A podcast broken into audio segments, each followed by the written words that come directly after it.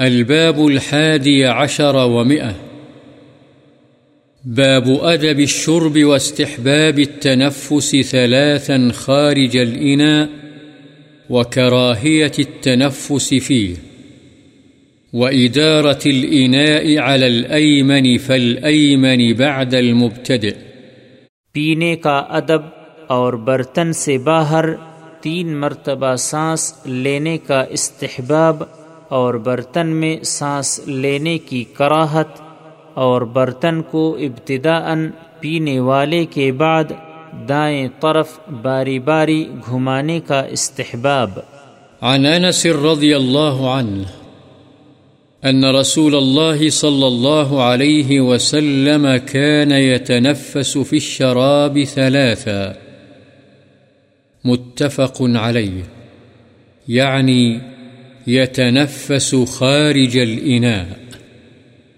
حضرت انس رضی اللہ عنہ سے روایت ہے کہ رسول اللہ صلی اللہ علیہ وسلم پینے کی چیز یعنی مشروب تین سانس میں پیتے تھے یعنی برتن سے باہر تین مرتبہ سانس لیتے تھے۔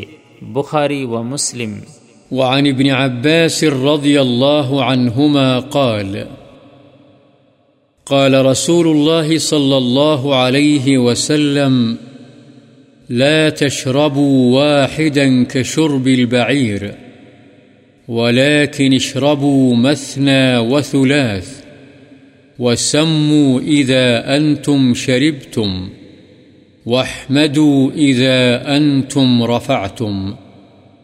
رواه الترمذي وقال حديث حسن. قال الألباني، بل إسناده ضعيف.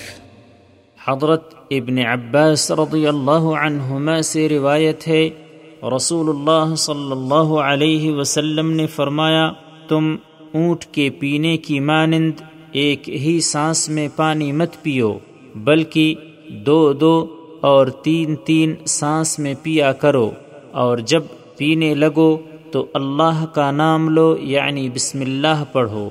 اور جب فارغ ہو کر برتن اٹھاؤ تو اللہ کی حمد کرو یعنی الحمد کہو۔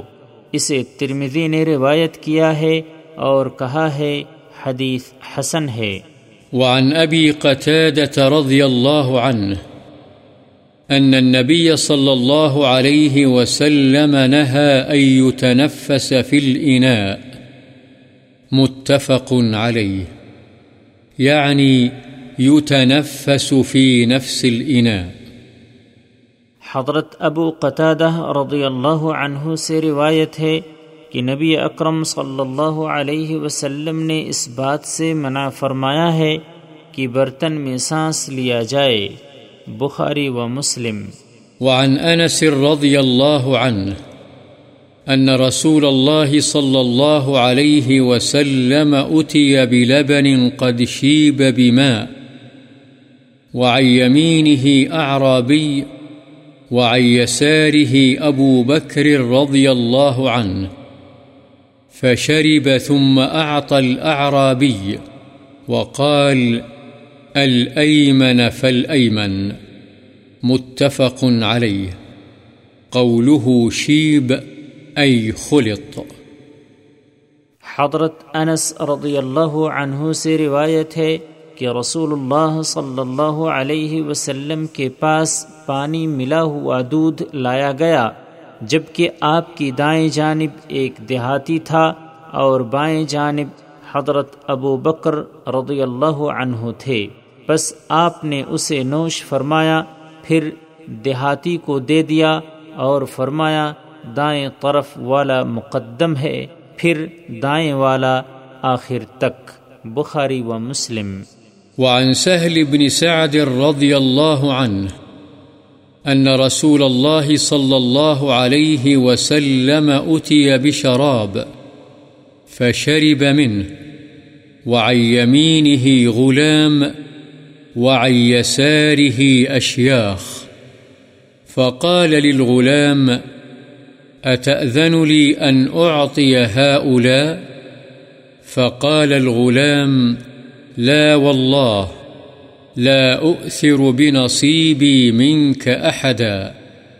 فتله رسول الله صلى الله عليه وسلم في يده.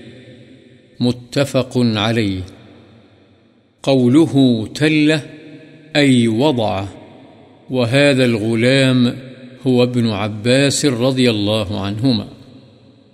حضرت سہل بن سعد رضی اللہ عنہ سے روایت ہے کہ رسول اللہ صلی اللہ علیہ وسلم کے پاس ایک مشروب یعنی پینے کی کوئی چیز، پانی یا دودھ لایا گیا۔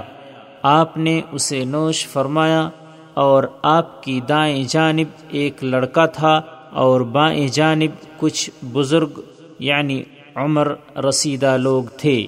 چنانچہ آپ نے لڑکے سے فرمایا، کیا تو مجھے اس بات کی اجازت دیتا ہے کہ میں تجھ سے پہلے ان بڑے لوگوں کو دے دوں؟